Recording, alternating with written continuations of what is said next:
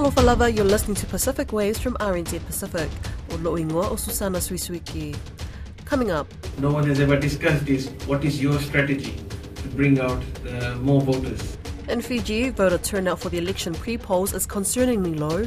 Also, The Marape government encourages dissent within his government. with only nine MPs in opposition, can Papua New Guinea's government be held to account? And later on,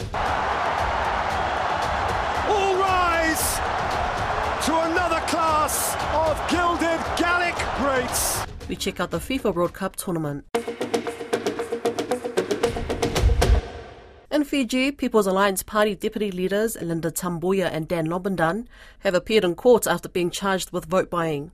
The pair have been released on bail by the anti-corruption court. It's alleged Tabuya and Lobendahn tried to influence voters by soliciting $1,000 to the organisers of a local volleyball tournament earlier this year.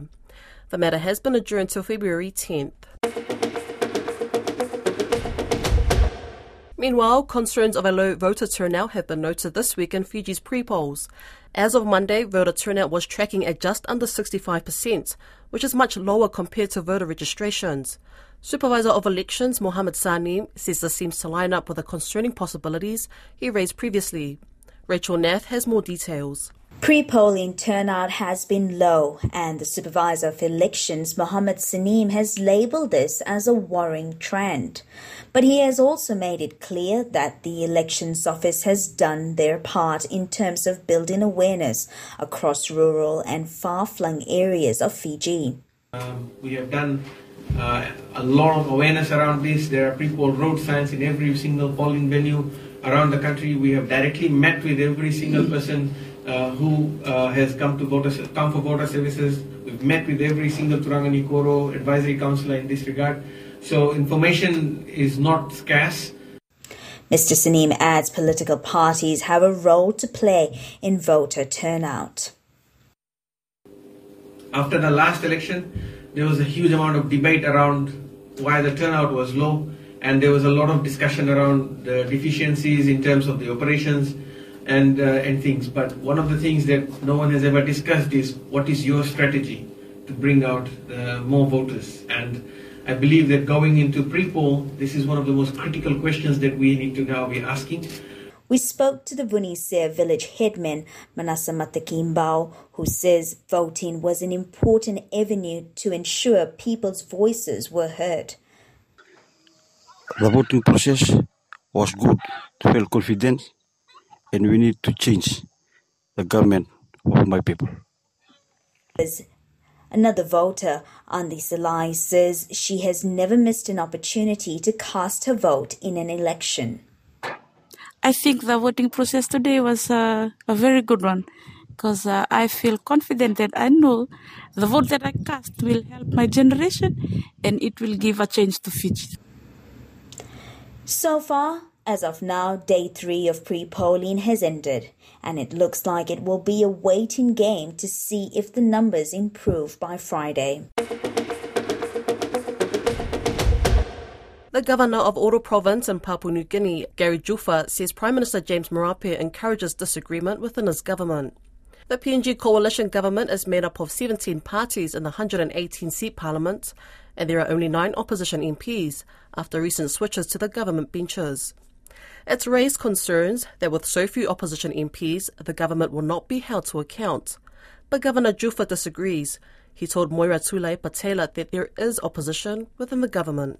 I think there is opposition within the government always, in instances where there are members of parliament who monitor what is happening within government and do hold the government to account. There is a lot of debate and discussion in government caucus. There are instances where if you know the government may make a decision that the other members may feel is not in the best interest of the country uh, or the people, they will voice their concerns. And that is actually a very, in my opinion, a positive about the Marape government. The Marape government encourages dissent within his government. Uh, our prime minister has uh, allowed people, members of parliament within government to be critical, to voice their concerns. Uh, he has stated that you know, the past government, the government of O'Neill, was very harsh towards any criticism, whereas uh, the government of Marape allows for criticism uh, and has encouraged free media. You know, uh, he has uh, allowed the media or he has encouraged the media to report. We do want the media to report factually, you know, and if they do report on, you know, critical uh, concerns about the government, then it is based on fact rather than rumor or rhetoric. Uh, but I can say that this government allows for dissent. As for the opposition, well, you know, it, it, it not, well, I was in the opposition for seven years, and nothing stopped me from speaking up. There were times when there were only five, four of us.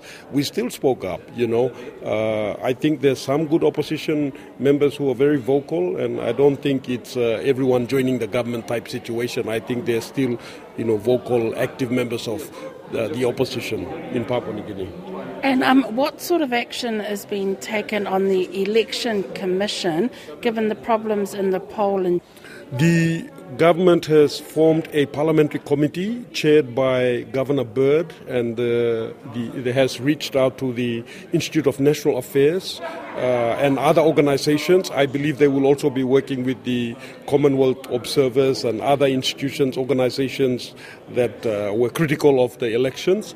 So there has been immediate steps taken. I understand that the committee will be funded. It has the support of the executive government and the prime minister, and the efforts are well underway to address the uh, or conduct a review of not just these elections but previous elections and look at ensuring that the 2027 elections are a far more transparent, uh, well-run, well-managed election than uh, the ones we have seen in the past. And I guess um, also more violence-free elections. We, you know, we advocate for a, a you know a violence-free election. Uh, unfortunately, the reality is that you know there's a lot yet to be done in many parts of Papua New Guinea. Violence is uh, very much prevalent uh, still during these type of situations we want to uh, address them and i believe the prime minister the police minister and other members of parliament charged with the responsibility are doing the best they can Gary Juffa said the governor of East Sepik, Alan Bird, will chair the parliamentary committee. Fifteen Pacific countries are lifting the standards of inclusive education through the new Pacific Regional Inclusive Education Review. The review addresses the current challenges and commits to developing and implementing policies that will have more positive outcomes for children living with disabilities. Jan Kohu has the story. The Pacific Regional Inclusive Education Review was launched last week, where each country had their own national surveys with the help of community groups, NGOs, and stakeholders. Its main objective is to ensure children, particularly those with disability, access quality learning. CEO of the Pacific Disability Forum, Setareki Macanawai, says the review allows for an understanding of the current issues within education across the region.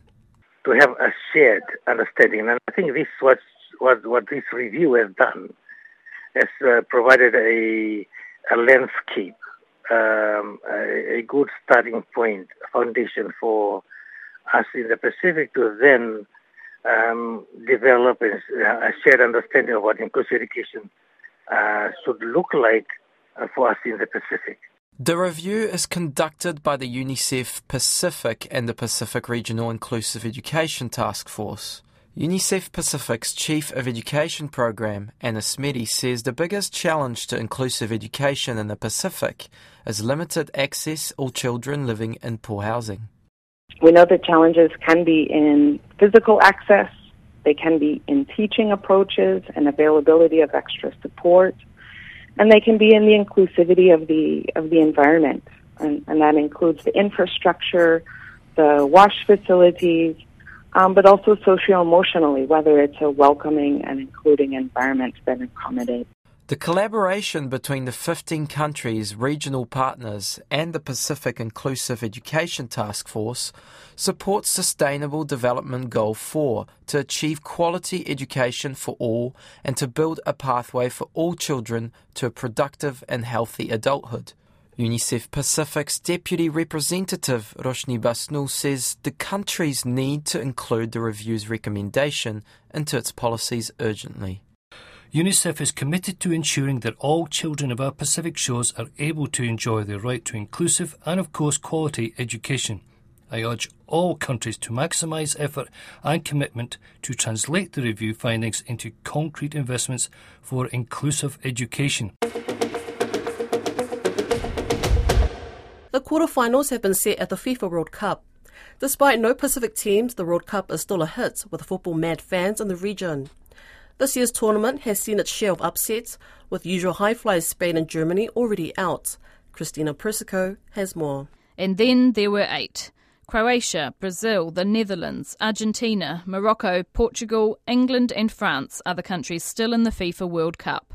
The round of 16 saw plenty of drama, including two penalty shootouts and Australia coming mighty close to taking heavyweights Argentina to extra time, with Argentina leading 2 1 late in that match, which was also Lionel Messi's 1000th game for Argentina.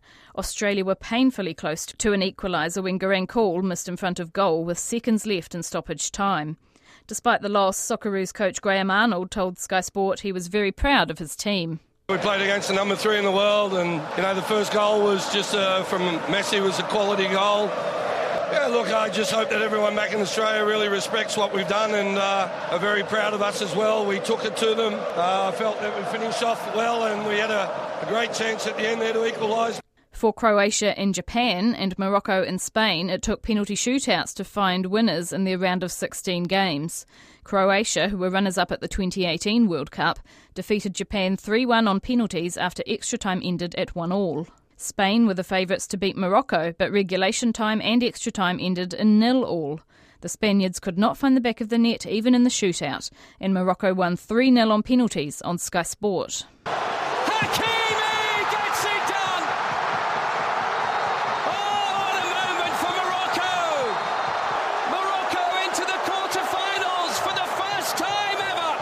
The first quarter final will be between Croatia and favourites Brazil to be played in the early hours of Saturday for most of the Pacific. In the other quarter-finals, the Netherlands will play Argentina, Morocco will face Portugal, and England is up against defending champions France.